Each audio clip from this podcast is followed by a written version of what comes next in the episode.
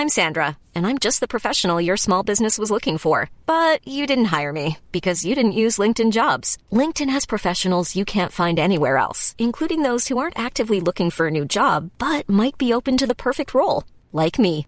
In a given month, over 70% of LinkedIn users don't visit other leading job sites. So if you're not looking on LinkedIn, you'll miss out on great candidates like Sandra. Start hiring professionals like a professional. Post your free job on linkedin.com/people today. Quando a igreja começou a ser atacada pelos de dentro? Livro de Atos capítulo 15. Comentário de Mari Persona. Para dois perigos quando ele se despede ali dos anciãos de Éfeso. Uh, um que entrariam homens uh, que não poupariam o rebanho, e outro que dentre vós mesmos se levantarão homens, uh, falando coisas pervertidas ou coisas perversas, para trair discípulos após si. Então eram duas, duas formas do inimigo tentar destruir o testemunho. Um, através de pessoas de fora, outro, através de pessoas de dentro. E é o que nós vemos acontecer aqui, até no, nos capítulos anteriores, no capítulo 13, nós vemos os judeus, versículo Atos 13, 44, e no sábado seguinte ajuntou-se quase toda a cidade a ouvir a palavra de Deus. Então os judeus, vendo a multidão, encheram-se de inveja e blasfemando contradiziam o que Paulo dizia. E mais adiante, no versículo 48, os gentios, ouvindo isso, alegraram-se e glorificavam a palavra do Senhor e creram, todos quantos estavam ordenados para a vida eterna. Mas no versículo 50, os judeus incitaram algumas mulheres religiosas e honestas e os principais da cidade e levantaram perseguição contra Paulo e Barnabé e os lançaram fora dos seus termos. Aí no capítulo 14, nós vemos que eles pregam na, na sinagoga, no versículo 1, e creu uma grande multidão, não só de judeus, mas de gregos, provavelmente gregos que frequentavam a sinagoga, talvez prosélitos ou pessoas interessadas no judaísmo. Mas outra vez, versículo 5, e havendo um motim tanto dos judeus como dos gentios, com seus principais, para os insultarem e apedrejaram, apedrejarem, e aí Paulo e Silas uh, fogem. Uh, Paulo e os outros fogem. Mais adiante, eles, eles são encontrados agora com pagãos, com gentios, eh, sem nenhum contato com o judaísmo. Eles são gentios pagãos que adoram deuses pagão, pagãos, Júpiter, Barnabé, uh, Júpiter, Mercúrio, né, que dão até nome para os dois. E mais uma vez, esses agora uh, perseguem, são incitados também a perseguirem os, os, os apóstolos. O versículo 19 Sobrevieram também os judeus de Antioquia e de Icônio, que, tendo convencido a multidão, apedrejaram a Paulo e o arrastaram para fora da cidade, cuidando que estava morto. E assim foi, sempre o ataque vindo de fora. Mas aqui nós vamos ver agora o ataque vindo de dentro nesse capítulo. Eles, uh, eles passam então, no, no, nós vimos no capítulo anterior, uh, no versículo uh, 26, e dali navegaram para Antioquia donde tinham sido encomendados a graça de Deus para a obra que já tinham cumprido. Quer dizer, eles estão voltando a Antioquia. E quando chegaram e reuniram a igreja, relataram quão grandes coisas Deus fizera por eles e como abrira aos gentios a porta da fé. E ficaram ali não pouco tempo com os discípulos. Então eles voltam, relatam tudo o que aconteceu na viagem, de como muitas pessoas foram salvas, muitos se converteram, como Deus confirmou essas conversões com sinais e milagres, como no capítulo 14, versículo 3: Detiveram-se, pois, muito tempo falando ousadamente acerca do Senhor, o qual o Senhor dava testemunho à palavra da sua graça, permitindo que por suas mãos se fizessem sinais e milagres, eh, sinais e prodígios. Então, os sinais e prodígios era a confirmação do próprio Senhor de que aquilo era uma obra dele. Não era obra de homens, não era obra de, de religiosos, mas era obra dele, do próprio Senhor fazendo por intermédio dos apóstolos. Mas agora, quando eles estão lá em Antioquia, Antioquia surgem, no versículo, capítulo 15, versículo 1, alguns que tinham descido da Judéia, ensinavam assim os irmãos: Se vos não circuncidardes conforme o uso de Moisés, não podeis salvar-vos. Tendo tido Paulo e Barnabé não pequena discussão e contenda contra eles, resolveu-se que Paulo e Barnabé e alguns dentre eles subissem a Jerusalém aos apóstolos e aos anciãos sobre aquela questão.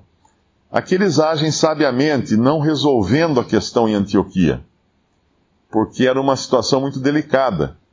Uh, o problema tinha vindo da Judéia, tinha vindo de Jerusalém, tinha vindo da região de, de Jerusalém, da Judéia. Uh, eles, se eles resolvessem isso em Antioquia, ah, vamos fazer assim, ó, vamos resolver que aqui não se faz circuncisão e pronto. Aí teria causado a primeira divisão no testemunho ali. Mas ao invés disso, sabiamente, eles vão na origem do problema. De onde saiu isso? Saiu da Judéia. Saiu de judeus uh, que eram, se não me engano, eles eram convertidos dos fariseus, né? É, no capítulo 15, versículo 5. Alguns, porém, da seita dos fariseus que tinham crido, se levantaram dizendo que era mistério circuncidá-los e mandar-lhes que guardassem de Moisés. Agora descobriram de onde veio. É preciso ir na origem da coisa. Onde está o problema? De onde veio a, o erro, né? E eles fazem isso. Não tinha surgido em Antioquia o erro. Não tinha nem talvez sido aqueles que estavam em Antioquia os principais a, a, a instigarem isso, mas estava lá na origem. Eles vão lá conversar com os apóstolos para resolver esse problema na origem.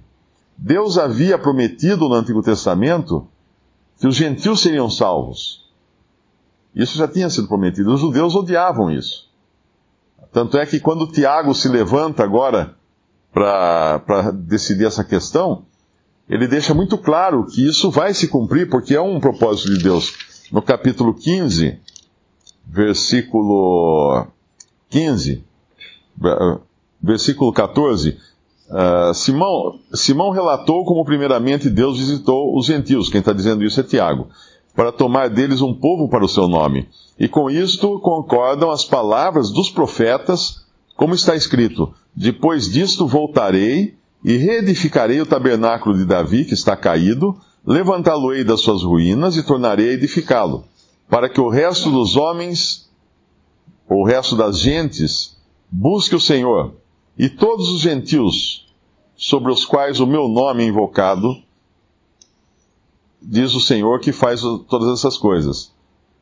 Uh, eu não sei como é que, se alguma outra tradução diz diferente aí, uh, fala gentios também no versículo 17. Todos os gentios? Todos os gentios também, ou todas as, tem algumas que falam todas as gentes, né? Uh, ele está tá citando uma profecia do Antigo Testamento. Obviamente, essa profecia que ele está citando não fala da igreja, porque ela está falando do tempo futuro do tempo em que será restaurado o tabernáculo de Davi, do tempo do milênio, isso. Ele está dizendo isso com uma confirmação de que é de Deus que os gentios sejam, sejam salvos, que era um, um propósito de Deus isso. Mas é diferente, todas as nações, né? acho que foi na, na tradução do Darby, todas as nações, para que todas as nações, no versículo 17, né? Para que o resto dos homens busque o Senhor e todas as nações sobre os quais o meu nome é invocado. Então, essa todas as nações, que seria a tradução mais correta aqui, está uh, se referindo a, a Marcos. Bom, podemos abrir lá? É o final de Marcos. Uh, é Marcos ou Mateus que ele fala, ide por todo o mundo. 15, Marcos 16, 15. E disse-lhes: Ide por todo o mundo, pregai o evangelho a toda criatura. Quem crer e for batizado será salvo. Mas é Mateus, acho que é o versículo que é que eles devem ir a todas as nações, né? Mateus 28, 19. Isso, exato. É Mateus 28, versículo uh, ah, 19. Portanto, ide, ensinai todas as nações batizando-as em nome do Pai, do Filho e do Espírito Santo, ensinando-as a guardar todas as coisas que eu vos tenho mandado, e eis que eu estou convosco todos os dias até a consumação dos séculos. Esse versículo é chave para a gente entender uh, as dispensações, ou o modo como Deus está tratando agora. essa ordem foi dada aos apóstolos ainda na condição de judeus, de remanescente de judeus antes da igreja. Eles deviam ir pregar ou ensinar todas as nações. Nós não fazemos isso. Nós cristãos não ensinamos todas as nações. A diferença, hoje nós pregamos o evangelho para pessoas. E os judeus ou gentios, e os que creem, então, são salvos e acrescentados à igreja. Mas depois que a igreja for embora, o tratamento será com nações. Tanto é que quando Cristo vem para reinar, ele vai julgar as nações. É o juízo das nações que acontece anteriormente ao milênio. Então, essa, essa ordem dada aos apóstolos aqui é uma ordem, vamos dizer assim, que se não tivesse a igreja, ela seria cumprida logo em seguida. Mas como entrou a igreja no meio, ela está suspensa até que o Senhor volte para uh, tratar com as nações. Por isso que não é, e aí é uma confusão muito grande na cristandade hoje, não é o papel da igreja ou dos cristãos ensinar nações ou pregar nações. Por quê? Porque quando os judeus fizerem isso, o remanescente fizer isso depois, eles vão ensinar essas nações a andarem, a guardarem as coisas que o Senhor tem mandado. No versículo 20. Por quê? Porque o reino vai ser estabelecido na terra. Hoje, muitos cristãos, por misturar as coisas, eles estão querendo que as nações se convertam, se transformem em cristãs. É muito comum a gente ver nos Estados Unidos isso, né? Lá tem um fervor muito grande, assim, de, de colocar leis cristãs, ou de lutar contra o governo quando o governo tira lá o, um, o crucifixo da sala de aula ou qualquer coisa assim, assim né? Uh, porque é aquela ideia de que a nação tem que ser cristã, mas nações não são cristãs. Pessoas hoje são cristãs. Pessoas são salvas, nações não são salvas. Mas dentro cristian, da cristandade como um todo, principalmente entre batistas e presbiterianos, existe a noção de que nós temos que preparar o mundo para Cristo voltar. Então, quando surge na internet essas alardes, né, de, ah, os muçulmanos estão aumentando na Europa, os muçulmanos estão aumentando no mundo, e daí que eles estão aumentando no mundo? Deixa aumentar, não tem o que fazer. Vai brigar com eles, vai impedir que eles conquistem nações? Eles vão conquistar as nações. Não é papel hoje do cristão impedir isso, mas pregar o evangelho para as pessoas se converterem, para serem tiradas tiradas das gentes ou das nações, tiradas do mundo, né, para Cristo. Então é importante entender essa, essa distinção que existe aqui em Atos 15, para saber que o que Tiago está fazendo, fazendo é apenas confirmar o propósito de Deus de salvar os gentios, e não dizer que isso estava acontecendo efetivamente aqui. Pedro, sim, vai dizer que está acontecendo. Quando ele fala, ele vai contar do caso de, de Cornélio, né? E como Deus realmente tomou animais impuros naquele lençol e mostrou para Pedro que aquilo que Deus purifica, o Pedro não poderia uh, considerar mais impuro. E ele coloca aqui os gentios em pé de igualdade com os judeus na hora de receber o evangelho. Então, nessa hora de receber o evangelho, não tem judeu nem gentil apesar de todos os privilégios que, gentil, que os judeus tiveram de receber os oráculos de Deus, Deus iria salvar um e outro por graça. Não pelo, pelo conhecimento que eles tinham, pelo oráculo, pelos, pelos uh, cerimoniais, né, como a, a instituição da circuncisão, essas coisas, não. Tanto é que Pedro fala no versículo 8: E Deus, que conhece os corações, lhes deu testemunho aos gentios, dando-lhes, dando a eles, gentios, o Espírito Santo, assim como também a nós. E não fez diferença alguma entre eles e nós, purificando os seus corações pela fé. Para um judeu escutar isso, era terrível, ainda mais para um fariseu, mesmo convertido, né? Que Deus não fazia diferença. E ele, uh, Pedro não começa primeiro com os judeus, fala assim: ele não fez diferença alguma entre nós e eles. Não, ele põe os gentios primeiro agora. Não fez diferença alguma entre eles e nós, purificando os seus corações.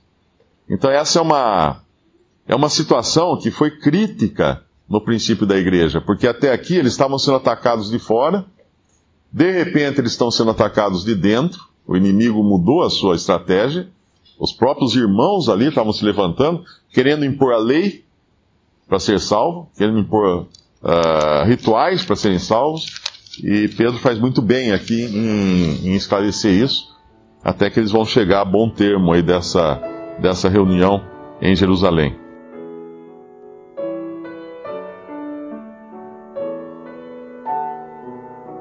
Visite respondi.com.br. Visite também 3minutos.net.